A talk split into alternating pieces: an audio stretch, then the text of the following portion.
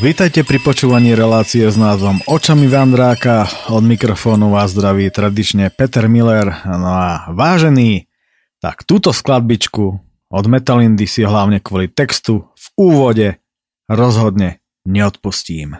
muzičkou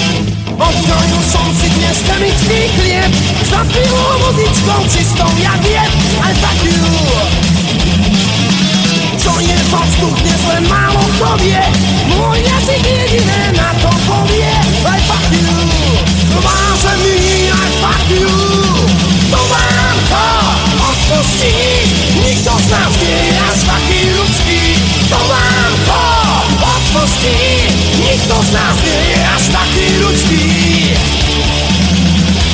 Miesto stromov rastú v zemi metly Že sme vás nimi nevymietli Aj pakiu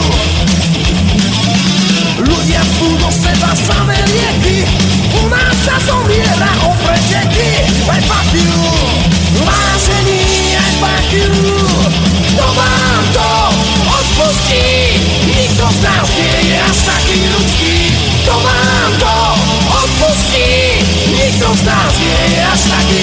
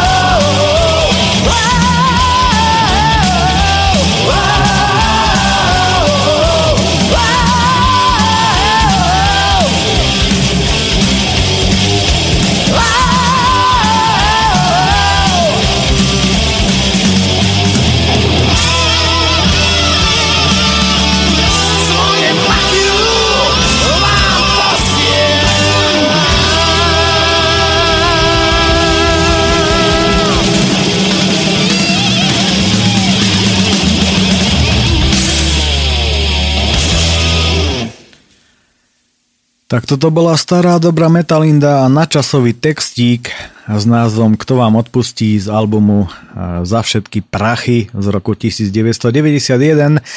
Nože všetci vandrujúci ľudia vidíme, kto za všetky prachy dokáže urobiť veci také, ktoré hyzdia našu matku Zem.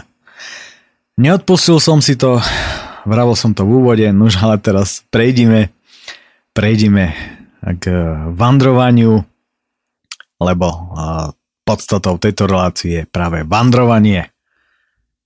No ale prv, než budeme pokračovať v ďalšom vandrovaní, tak rád by som ešte rád by som ešte spomenul nejaké, nejaké veci. Asi ich bude nutné opakovať v úvode každej relácie, možno to niekoho bude otravovať, ak áno, tak na chvíľu prestanem, ale v tejto relácii to určite v úvode spomeniem. Padli totiž to dotazy, prečo nerobím e, relácie. Robím ich, ako môžete počuť. ale len v obmedzenom režime. Toto treba vysvetľovať, iná stačí si vypočuť aj, e, myslím, že to bolo z 25. apríla, e, tak nejak e, plánovanie budúcnosti rádia. Tam to Peťo vysvetlil, keď padol ten dotaz aj ste mi napísali, takže relácie sú, sú aj v archíve. E, to, že nie sú relácie očami prírody a téma, tak e, nedá sa všetko stíhať, keďže robím chatára a som naozaj mimo internet a počítače a všetky tieto záležitosti som proste v horách a keď po dlhej, zdôrazňujem dlhej dobe zleziem e, do doliny, tak e, potom sa venujem iným veciam, na ktoré nemám čas, keď som na chate. To je úplne prirodzené, proste takýto je život, takáto je situácia, e, takýto je momentálny stav. No. E, určite relácia téma bude, bude v nej rozhovor s Janom Čupekom, ak už teda nebola, neviem, kedy to bude odvysielané. No a čo sa týka oči prírody, tak to som už viackrát aj povedal, že Mal som dohnutých nejakých ľudí, ale odrekli to z dôvodu toho, lebo slobodný vysielač. E, ďalší zase nemajú čas e, a nemajú záujem. E, no a ja som taká povaha, že ja oslovím, teda chceš, ako nie je problém, hej, vidím niekoho zaujímavého, tak mohlo by to zaujímať ďalších ľudí, napríklad spravíme rozhovor. No ale keď dotyčný nechce, tak ja som taká povaha, že nenútim, proste nikoho do ničoho. Nemám to rád, keď mňa niekto do niečoho nutí, takže asi tak. No a naozaj toho času mám málo, uh, takže určite nie je to to, čo to bolo predtým, že som uh, mal veľa času no a mohol som obvolávať, špekulovať, uh, koho, kde, čo riešiť, prípadne zavolať do relácie. Takže akýkoľvek máte námed, alebo ak, ak niekto niečo dôležité riešite z, akej, akejkoľvek oblasti uh, a máte pocit, že by to bolo potrebné odvysielať práve, práve v týchto reláciách ako oči prírody téma. Tak, ma stačí kontaktovať na mail ociprírody.gmail.com gmail.com No a ak ste z blízkosti Popradu alebo z blízkosti Veľkej Fatry, tak si myslím, že by to nemal byť problém toto zrealizovať, keďže diktafón stále nosím so sebou. Všade, pre istotu. No, poďme mi už ale pokračovať tam, kde sme minule skončili.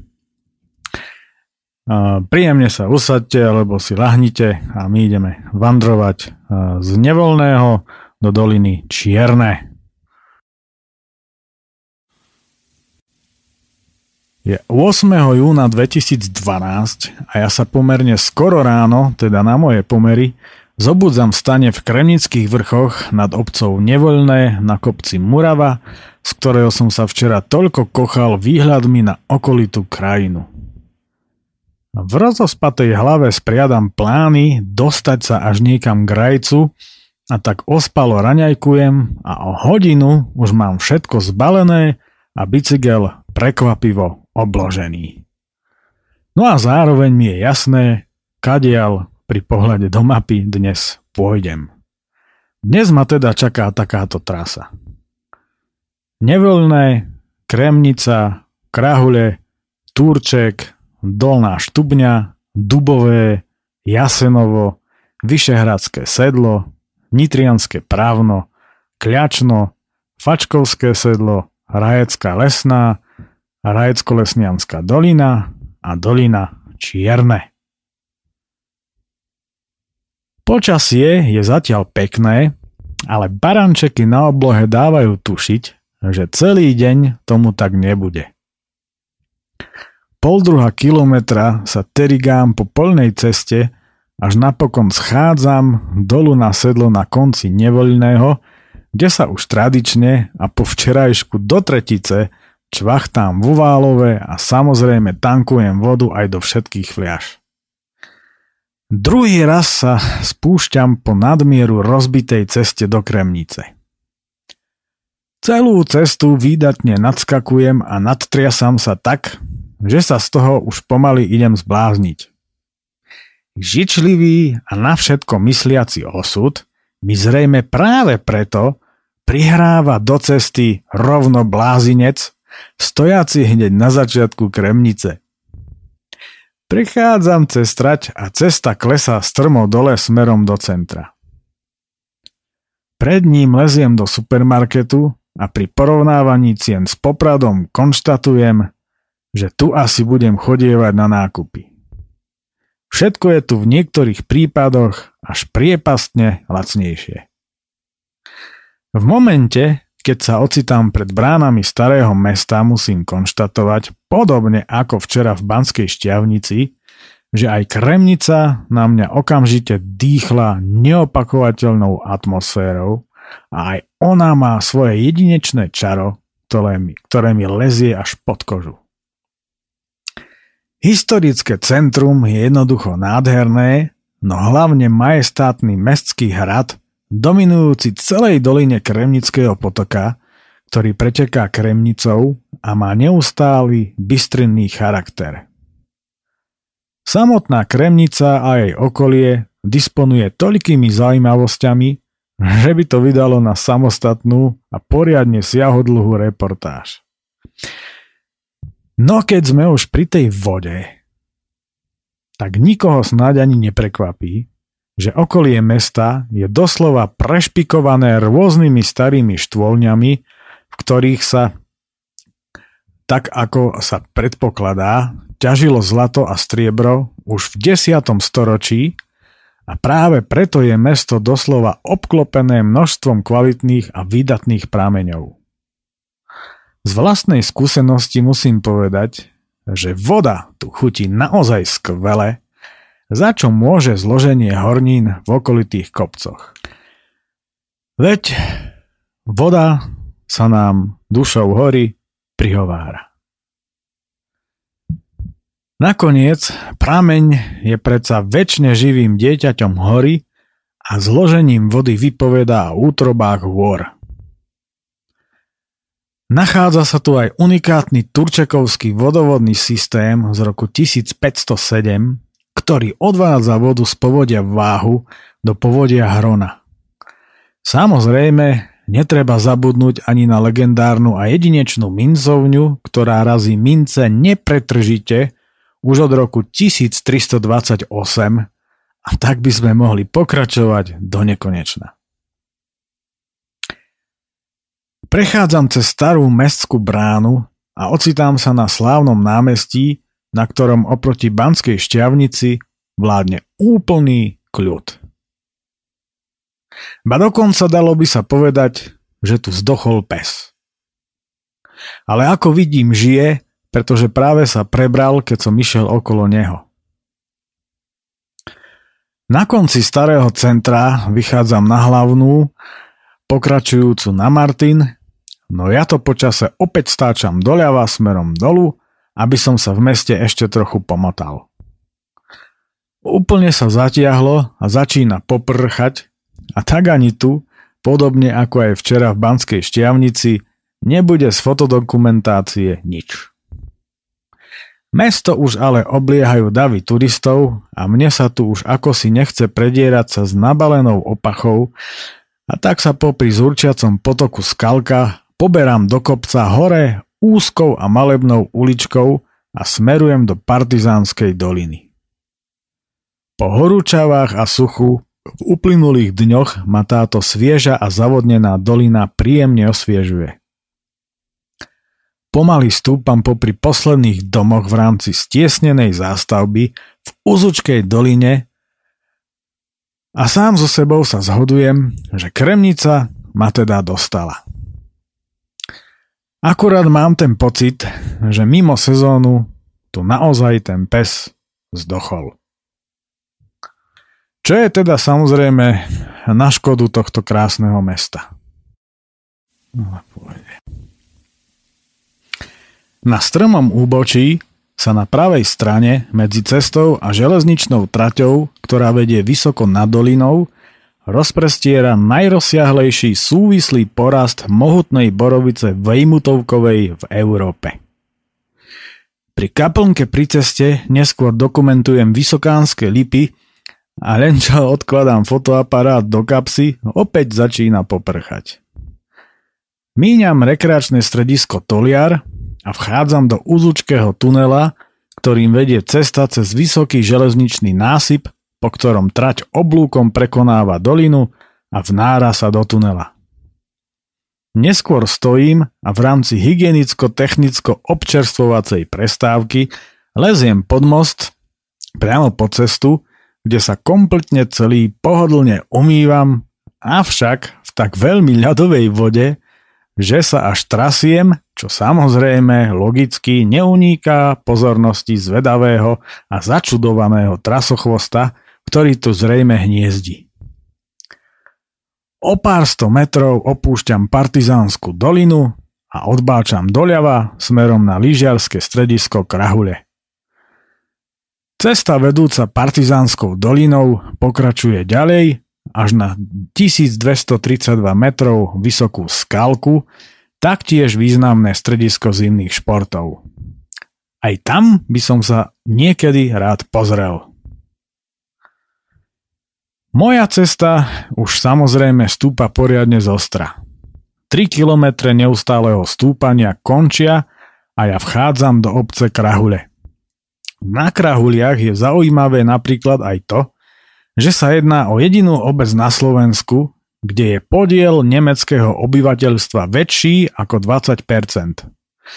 V tomto prípade sa však jedná až o 31% zastúpenie nemeckej menšiny a preto aj tabuľa na začiatku obce je dvojjazyčná a ja sa dozvedám, že krahule sú po nemecky Blaufus. Okrem iného sa samozrejme jedná aj o známe lyžiarske stredisko a je to typická, čistá a úhľadná horská obec, ležiaca vo výške 872 metrov. Pochopiac, kde to vlastne som, logicky hľadám nejaký Gasthof či nejakú šenke za účelom prehnania nejakého bíru cez moje útroby. Pani pri ceste sa teda pýtam na nejakú krčmu. Posiela ma za roh akejsi budovy, kde nachádza menšiu terasu, no dvere sú zatvorené. Chlapík, ktorý tu stojí pri aute, tvrdí, že vchod je z druhej strany. Chytám za kľúčku a ono je zatvorené. Vedľa sú potraviny, kde riešia nejaký zapeklitý problém, hádajte s čím. No preca s pokladňou. Neuveriteľné. Ja to snaď privolávam. Včera v Babinej a teraz tu. Ak je toto iba náhoda, tak ja som potom čínsky boh srandy. Krčmu vraj otvárajú až o jednej a keďže teraz je len 12, nemám chuť tu čakať. Posielajú ma však kam si hore, kde je nejaká reštaurácia s veľkou terasou hneď pod zjazdovkou a vlekmi. Vchádzam dnu a tu je snáď 300 detí a hluk ako na metalovom koncerte. Od jednej pani sa dozvedám, že tu pivo nečapujú, že mám ísť vedľa tu hneď. Idem teda vedľa tu hneď a aj tu narážam na davy detí, ktoré práve obedujú a čudujú sa, čo za dlhovlasý a brčkavý zjav sa to tu medzi nimi smedný, spotený a zmetený motá. Pípu však nevidím nikde a ani žiadneho chlapa ako na truc. Len samé učiteľky a kuchárky. Chlap predsa musí vedieť, kde sa čapuje pivo.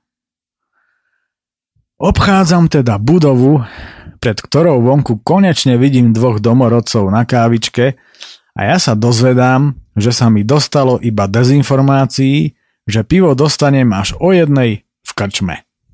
Nevadí, čo už. Len som sa tu pol hodinu nemusel motať ako blbec stále dookola.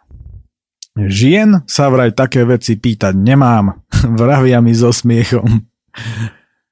Pýtam sa ich na počasie, keďže neustále poprcha a vravia, že tu veru žiadne predpovede počasia neplatia.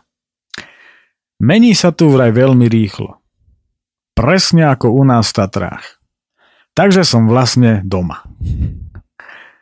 Pijem radšej kremnickú pramenitú vodu a pokračujem v ceste v snahe dostať sa do dedinky Turček. Cesta krahuľami strmo stúpa a je vidieť, že turistický ruch tu zrejme prosperuje, pretože nové štýlové drevenice, priváty či malé penzióny tu rastú tak, ako budem ja rásť od radosti, keď si zvlažím hrdlo oroseným pivom. Pri jednej takejto stavbe na chvíľu odbáčam z cesty doprava a po pár metroch sa už dívam dolu do hlbokých dolín podo mnou na vodnú nádrž Turček a na hradbu vrchov Flochová a Svrčiník, ktoré sa týčia nad tým všetkým až do výšky cez 1300 metrov. Pohľad na rozláhle a hlboké smrekové lesy ukľudňuje, len keby nepršalo. To však ešte neviem, že sa budem do nekonečna motať priamo v strede Európy. Po dvoch kilometroch z jazdu prichádzam ku kláštoru kapucínov, kde je ďalší z mnohých zaručených geografických stredov Európy. V samotnej Európe je ich paradoxne niekoľko a neustále sa o tom vedú polemiky nielen v odborných kruhoch, no tento sa spomína už koncom 18. storočia a nie len preto je teda vysoko pravdepodobné, že toto je ten pravý. Hlavu mi tu však zamotala iná záležitosť, než nejaký stred. Do Turčeka sa mienim dostať po cykloceste, ktorú tu avizuje smerová tabuľa. Vydávam sa teda vytýčeným smerom a po chvíli sa ocitám pod Svetojanským vrchom na lúkach, kde cesta končí. Niečo mi vraví, že asi budem trochu blúdiť. Ale keďže už svieti slnko, až tak mi to nevadí. Smer poznám, vidím, kam sa chcem dostať a peši by to nebol problém strihnúť rovno za nosom, no s touto naloženou opachou je to už ale trošku iné. Aj tak by to ale na budúce chcelo podrobnú mapu. A tu so sebou nemám. Stretávam tu dievča na prechádzke s obsom a tak sa jej pýtam na cestu. Vraj sa musím vrátiť a na kryžovatke poľných ciest, ciest odbočiť doľava. Ešte sa uistujem, kadiaľ vlastne tá cesta vedie. Ukazuje na les opodiaľ. Cyklotrasy bývajú v mnohých prípadoch veľmi špatne značené hlavne na kryžovatkách lesných či polných ciest, kde chýba obyčajná namaľovaná šípka s určením smeru. A s klasickým turistickým značením, ktoré je na Slovensku v celosvetovom meradle na špičkovej úrovni, sa porovnávať rozhodne nedá. Prichádzam na kryžovatku poľných ciest a odbáčam doľava. No niečo mi tu podvedome nesedí. Cesta totižto po pár metroch smeruje inam. Vraciam sa teda naspäť ku kostolu a celých 400 metrov dávam maximálny pozor, či tu nie je aj nejaká iná cesta. Nie je. Vraciam sa teda opäť naspäť. Veď iná kryžovatka polných ciest tu vôbec nie je. Opäť nič nenachádzam, no našťastie vidím, ako oproti mne ide auto. Natešený ho zastavujem, no v ňom však sedí tá istá, nie príliš ochotná a nadšená dievčina, ktorá už nado mnou prevracia nevedno prečo očami. Asi má zlý deň. Vraj tam tá cesta je, no vysvetľuje to veľmi, ale naozaj veľmi zvláštne. Nuž čo, opäť sa vraciam ako debil a tam, kde mi vravela, že mám odbočiť, aj odbáčam, a ja sa tak opäť logicky dostávam na tú istú cestu, z ktorej som sa pred chvíľou vrátil. Pokračujem však ďalej, rozhodnutý ísť na vlastnú pesť, čo som nevedno prečo neurobil už dávno a nevykašľal sa na celú cyklocestu. Cesty sú aj tak väčšinou tam, kde si na nich človek pomyslí. Opäť prichádzam na lúky pod Svetojanským vrchom, len z druhej strany. Inej cesty tu jednoducho niet. Našťastie tu však stretávam pohodového traktoristu kosiaceho lúku, ktorému so smiechom reprodukujem nedávno zažitú motanicu. Ten sa len rehoce a vrajči neviem, že báb sa také veci pýtať netreba. To už som dnes niekde z hodou okolností počul. Vecne a jasne mi vysvetľuje, kadiaľ ona inkriminovaná cesta vlastne vedie. Odbočiť vraj bolo treba trochu inde. Mne sa už ale rozhodne vrácať nechce a tak sa pýtam, čo je to za cestu, ktorá mizne v rohu lúky napravo v lese. Vraj aj tadiaľ sa dá ísť. Výborne, to je reč. Lúčim sa s vysmiatým chlapíkom a na pravom okraji lúky vchádzam do lesa po lesnej ceste. Vchod z lúky je však v celku nenápadný a táto cesta sa po chvíli napája na už evidentne frekventovanejšiu lesnú cestu kopírujúcu vrstevnice. Odbáčam teda doprava a po kilometri križujem neskutočne rozblatenú, neskutočne strmú, ale hlavne totálne skutočne rozjazdenú cestu, ktorá vedie kolmo na vrstevnice z doliny náhor. Tak toto je teda tá prekliatá cyklocesta. Pri pohľade na ňu som však rád, že som po nej nešiel. Toto nie je cesta, ale zvážnica a ja nechápem, prečo cyklotrasa nevedie absolútne pohodlnou a nestrmou cestou, po akej som sa sem dostal. Ale ako som už svojho času, keď som išiel z Belých vod do Lomu nad Rimavicou spomínal, za trasovaním cyklotrás nestojí len dobrá vôľa či úmysel samotného trasovateľa a tak treba byť ohľaduplným k tejto problematike.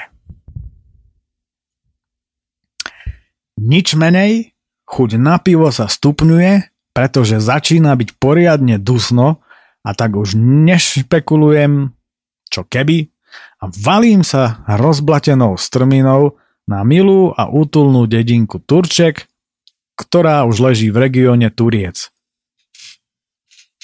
Hneď pri krátkom tuneli, ktorým vedie cesta po trať, sa nachádza prameň a tak pre istotu ešte tankujem H2O doplna. Výjdúc z tunela sa ocitám v Turčeku, ktorým rozhľadajúc sa na všetky strany prechádzam No a za dedinou pri ihrisku usadám vonku pred krčmu, kde sedia pohodoví a milí domáci, vrátane krčmárky, ktorých udivuje, že sa napriek medveďom nebojím jazdiť sám. Nož veď načo. Slniečko pekne svieti a ja konečne hasím smet s tým, že v horách predsa nečapujú, čo vyvoláva úprimný úsmev na tvárach príjemných domácich. Po pivnej revitalizácii organizmu a dôkladnom štúdiu automapy našej vlasti sa poberám dolu dolinou a v dolnom Turčeku sa len veľmi nerád napájam na enormne frekventovanú cestu na Martin, po ktorej pôjdem nejakých 10 kilometrov. Po chvíli sa cesta stáča doprava a ja sa ocitám v diviackej pahorkatine. Cesta sa však po chvíli mení v širokánsku autocestu s širokánskou krajnicou a keďže mi ešte aj vietor fúka do chrbta, o chvíľu som už v dolnej štubni, kde odbáčam doľava smerom na nový dvor, ale hneď za traťou odbáčam zase doprava na asfaltovú, zrejme poľnú cestu, aby som po necelom kilometri zabočil zase doľava na požehy a dubové kam vedie takisto asfaltová polná cesta. Chvíľu pauzujem a obedujem na kryžovatke a s nevôľou zistujem, že je natoľko kalné počasie, ani keby som bol v kalnej nad Hronom. Neoplatí sa urobiť jediný záber okolitej krajiny. Strašná škoda. Panorámu Veľkej Fatry mám odtiaľ to totižto ako na dlani. Nuž čo, dnešný deň veľmi dokumentovaný nebude. Ale veď je to úplne jedno. Teda, presnejšie, technikou nebude dokumentovaný.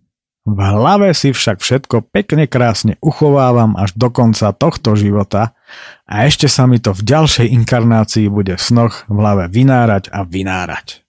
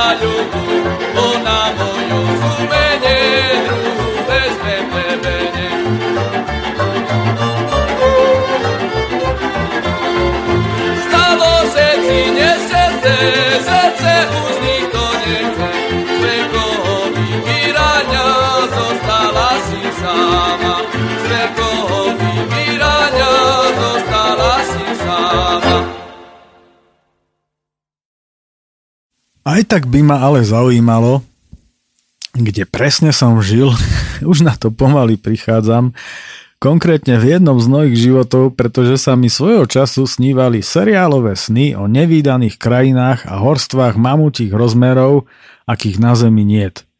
Všetko som si ale zdokumentoval a každý deň kreslil mapu, takže teraz je už kompletná a ja som ju porovnával s každou jednou lokalitou na Zemi a nenašiel som jedinú podobnosť. Dosť sa to podobá mixu Alba Vysokých Tatier, preto už chápem, prečo som sa narodil práve v Tatrách, len nadmorské výšky štítov sú o mnoho väčšie ako v Himalájach. Krajina to ale bola úrodná, plná porozumenia, ohľadu plnosti, súladu s planétou a vyspelou technikou na inej báze a úplne jednoduchej, možno preto doposiaľ napriek, napriek svojmu veku nerozumiem tejto zbytočne komplikovanej pozemskej. Ale hlavne bola to planeta plná lásky, takže vyzerá to tak, že sa tá znova, keďže už mám čo by väčší turista mapu, vrátim ak tu nenastane zmena k lepšiemu. Takéto všelijaké veci ma ponápádali, ako aj to, že najprv musím dokončiť to, čo tu dokončiť mám. Čas sa totiž to rýchlo kráti a zmena je len a len v rukách ľudí a rozhodne nie v rukách tých, čo tak povediac ťahajú za špagátiky. Túto mapu mám aj na tomto vandri a tak sa do nej pozerám a ako tak pozerám, tak zistujem, že určite bude kade vandrovať. Nuž ale je na čase odložiť mapu neznámej krajiny a vytiahnuť tú, ktorú mám so sebou, aby som mohol pokračovať ďalej v ceste. Po troch kilometroch a týchto rozjímaniach už duchom aj bicyklom opäť prítomný v hre na život, prekračujem po moste riečku Turiec. Tu sa na moste zastavujem a s ľubosťou sa pozerám, ako sa vlnky tejto peknej riečky ihrajú so slniečkom a s kamienkami či konármi v tvôňach, v ktorých odpočívajú pod podmitými brehmi staré pstruhy. Turiec je sám o sebe veľmi zaujímavou a jedinečnou riečkou. Neustále meandruje, čiže kľukatí sa, čím sa vlastne stáva veľmi zaujímavým nielen pre svoje meandre, ale aj svojský biotop v jeho bezprostrednom okolí. Za zmienku určite stojí fakt, že v jeho dolnom toku sa medzi Moškovcom a Martinom nachádza Národná prírodná rezervácia Turiec, ktorej účelom je ochrana ohrozených druhov vzácnych živočíchov a rastlín viazaných práve na túto jedinečnú lokalitu. Spokojným úsmevom práve videného sa preto poberám ďalej. Pri požehoch míňam rybník, prechádzam okolo družstva a smerujem na Dubové. Poľná asfaltka ma slnečným dňom vedie do Dubového, v ktorom si v rámci pomalého prejazdu vychutnávam dedinskú atmosféru, ktorú mám odjak živa veľmi rád. Za dedinou sa opäť skoro stretávam s riečkou Turiec, no tesne pred ňou odbáčam doľava a napájam sa na už hlavnejšiu cestu vedúcu z turčianských teplíc do Budiša. A práve v Budiši mám v pláne tankovanie známych to minerálnych vód priamo z prameňa. Poľná krajina sa tu pozvolna vlní a časom dvíha až pod okolité kopce pohoria Žiar, ktoré vlastne geomorfologicky spadá do Fatransko-Tatranskej oblasti. Pod chvíľou prichádzam do dedinky Budiš a obzerám sa po prameni, keďže som tu jak živ nebol. Za dedinou ho však po pravej strane bez problémov nachádzam. Schádza sa nás tu niekoľko a tak sa pri čakaní neskôr nakrátko rozprúdi debata na margo mojich ciest a skutočných hodnotách života medzi mnou a postarším pánom a neskôr aj príchodiacim, evidentne športovcom. Staršiemu pánovi so zrejme trpkými životnými skúsenosťami ktorý si však evidentne uvedomuje, čo bolo príčinou týchto skúseností, čo by človek nevlastniaci auto vysvetľujem, že žiadne materiálne bohatstvo či bezlavá homba za ním nemá zmysel a ani nikdy nemala a že len to duchovné je to jediné a pravé a že na toto veru netreba žiadne náboženstva či sekty na svete. Len sa tomu stačí otvoriť a pochopiť, o čom ten život vlastne je a prečo tu sme. So vzájomným prianím šťastnej cesty sa lúčim a vyrážam na cestu s plnými fľašami v skutku výbornej vody. Budiš som doposiaľ príležitosne pil len z plastovej fľaše. Nikdy v živote to už však z pochopiteľných dôvodov neurobím. Je to ako lízať med cez sklo. Prameň je jednoducho prameň. Prichádzam na hlavnú, spájajúcu Martin s Prievidzou a odbáčam doprava a na kopci pred Rudnom to stáčam doľava. Pri ihrisku nad dedinou nechávam naloženú opachu, aby som si pešo vybehol hore pod les do kopca, priamo nad dedinu a pokochal sa výhľadmi na Turčiansku záhradku. Turčianská záhradka je vlastne starý výraz pre Turčiansku kotlinu, no hrdí Turčania ho s obľúvou hojne používajú a mne takisto znie oveľa poetickejšie než kotlina. S vrázkami na čele sledujem veľmi silný kal v ovzduší a nech robím čo robím, fotografie stoja akurát tak, hádajte za čo. Pri pohľade na veľkú fatru je to v skutku veľká škoda. Motám sa teda aspoň po lúkach a ukladám si nádherný výhľad do pamäte. Neskôr už pokračujem po silne frekventovanej ceste v poriadnej páľave pekným údolím smerom na Prievidzu. V Jasenove sa zastavujem v príľahlej krčme, tento raz za účelom tankovania chmeľových vôd, keďže predo mnou sa už cesta dvíha na Vyšehradské sedlo. Aj tu sme spolu s naloženou opachou terčom otázok milej a veľmi peknej krčmárky s dobrými životnými názormi a tak chvíľu debatujeme nad stavom spoločnosti, ako aj o tom, ako rapídne ubudlo rôznych trempov, čundrákov, vandrákov či tulákov. Väčšinou pribúda len vystajlovaných turistov. Stačí sa pozrieť do kempu na dedinkách. V plnej sezóne tam teraz nájdete maximálne 3 stany. Svojho času sme si ešte v polovici 90. rokov v preplnenom kempe nemali kde postaviť ten náš. Teraz väčšina mladých ľudí sedí pri počítačoch a chorľavie z každej zmeny počasia.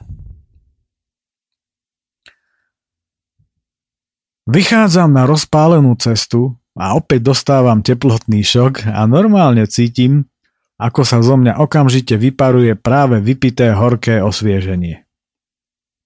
V zápetí, už však spotený, ako dvere od chlieva, stojím na vyšehradskom sedle, pochvalujem si energiu obsiahnutú v pive a rozhliadam sa po krajine. Výhľad je odtiaľto aj napriek kalnému počasiu obstojný, no ja sa už neviem dočkať, ako sa schladím pri zjazde do Nitrianského právna. Púšťam sa do zjazdu a všímam si, že typickú horskú ihličnatú vegetáciu v okolí vysriedali agáty, buky a duby a samozrejme je tu ešte väčšia horúčava. Dnes už teda po tretí raz striedam podnemné a vegetačné pásmo. Keďže už dlhší čas ma nepostretol žiaden problém, niečo už dávalo tušiť, že sa niečo v blízkej dobe udeje. Cesta je tu v neveľmi dobrom stave a tak, keď ma predbieha kamión, nemám na výber a vletím do veľkej diery.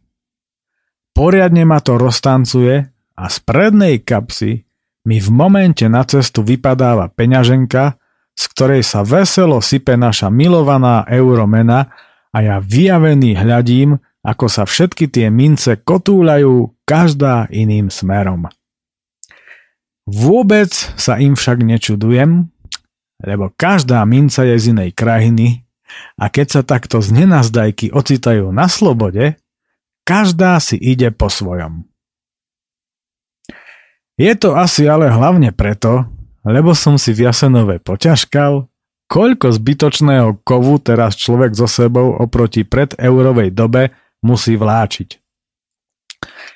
Kedysi som toho kovu so sebou, ale hlavne na vybíjanej a odsvočkovanej koženej bunde nosil síce viac, len s tým rozdielom, že dobrovoľne. Neuveriteľným spôsobom sa mi však zakrátko darí eliminovať finančné straty len na mínus 2 eurá. Zakrátko sa už ocitám v regióne Hornej Nitry v Nitrianskom právne, v ktorom sa chvíľu motám aby som si to tu poobzeral. Po oboznámení sa s mestečkom naberám smer Žilina a Fačkovské sedlo. Idem pekným údolím popri riečke Nitra, ktorú až do Kľačna lemuje súvislá zástavba a rozmýšľam nad tým, že by som sa mohol v Kľačne zastaviť v obchode a doplniť pred Fačkovským sedlom cukry. Daný zámer aj po chvíli realizujem a čokoládu zapíjam jednou fľaškovou desiatkou a v zápäti už stúpam do kopca. Čaká ma náročné stúpanie v dĺžke 8 km, ktoré je v závere pekne ostré. Cesta vedie prevažne lesom a vzhľadom na to, že je už večer, sa už konečne ochladzuje a tak ma táto nadmieru sympatická dolina príjemne osviežuje.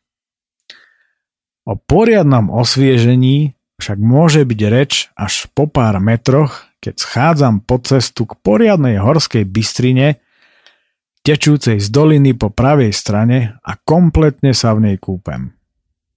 Toto je vždy ten najkrajší kúpeľ na svete. Pramenitá a čistá voda z hôr má na rozdiel od tej z vodovodu ducha, ktorý do vás pri takomto kúpeli vstúpi a dodá nevýdanej sily. Len sa pred kúpaním treba naladiť na tú správnu frekvenciu a samozrejme nezabudnúť poďakovať Bystrinke. Obdarenému potrebnou energiou sa mi už oveľa ľahšie pokračuje v stúpaní. V prvej serpentíne sa napravo odbáča k prameňu Nitry a cesta začína stúpať priam alpsky. Po kilometri pred sebou vidím vyhasnutý kamión a šoféra pri krajnici, ako koriguje premávku. Keďže som sám jazdil, automaticky stojím a pýtam sa, či nepotrebuje s niečím pomôcť. Sympatický a pohodový 50 s rozprávkovými fúzami sa prekvapený pýta, ako je možné, že cyklista sa pristaví a z motoristov za celý čas nikto. To je ale národ, nadáva úprimne. Vraj mu ale nemám ako pomôcť, pretože tento starý črep, na ktorý ukazuje, proste odmieta ísť v tomto strmáku ďalej že ho nechá ešte chvíľu chladnúť a potom to skúsi. Debatujeme asi pol hodinu o svojich kamionistických zážitkoch z Európy a zhodujeme sa v tom, že najhoršie sa jazdí pre slovenské firmy a po slovenských cestách, na ktorých sa prepadávajú krajnice, jedna radosť a nikto s tým až na výnimky po väčšine nerobí nič. O 8. večer šťastlivo prichádzam na charizmatické fačkovské sedlo, ktorého charizmus násobuje nemhnej charizmatický 1350 metrov vysoký impozantný kľak, ktorý je dominantou celej lúčanskej malej fatry a na ktorý je odtiaľto absolútne úžasný pohľad. Hapruje mi fototechnika, no napokon sa mi darí zachytiť tento skalnatý horský majestát, aj keď v už poslabšej svetelnosti. Atmosféra na sedle je však úžasná. Dovolím si tvrdiť, že cez deň to tu určite nie je ono. Večer totiž to vypúšťa uväznené vône z každej rastlinky ako bača ovce z košiara a preto to tu teraz všade nádherne vonia. Večer v horách je proste večer v horách. Nasávam a absorbujem. Ako inak? Prehadzujem tu pár slov s jedným turistom, dobrodruhom, ktorý pod kľakom spal.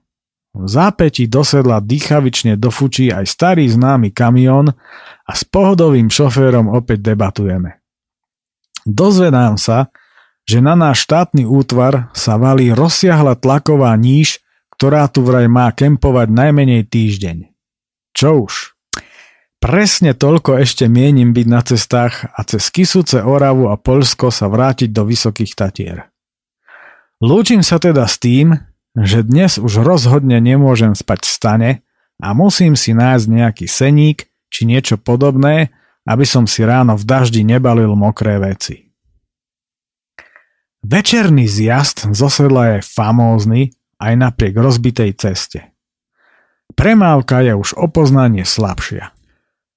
Rútim sa dolu smrkovým lesom a vo veľkej rýchlosti míňam odbočku na legendárne Čičmany, kam mám v pláne zavítať niekedy na budúce s našim turistickým tímom. Vidiac okolitú vegetáciu si uvedomujem, že dnes už vlastne štvrtý raz striedam vegetačné a podnebné pásmo. Hneď ako cesta prestáva prúčie klesať, spomalujem a intenzívne sa rozhliadam po nejakom seníku, krmelci či posede. Vedľa mňa si veselo zurčí riečka Rajčanka A táto rajecká dolina sa mi páči hneď na prvý pohľad. Autom či autobusom som už tadiaľ párkrát išiel, no prejsť krajom autom, autobusom či motorkou vlastne znamená nebyť tam vôbec. Len peši, na koni alebo na bicykli človek všetko precíti na vlastnej koži. Len vtedy na sebe cíti chlad vlniaci sa od rajčanky, len vtedy cíti všetky tie vône, len vtedy počuje štebot vtáčikov či koncert svrčkov.